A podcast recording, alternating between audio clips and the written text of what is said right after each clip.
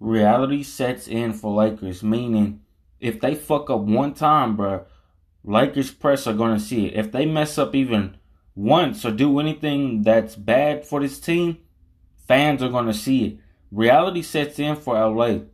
If you guys do not win this upcoming season, if you guys aren't even close to winning this upcoming season, keep, oh no, not keep, kiss your championships goodbye. Bye.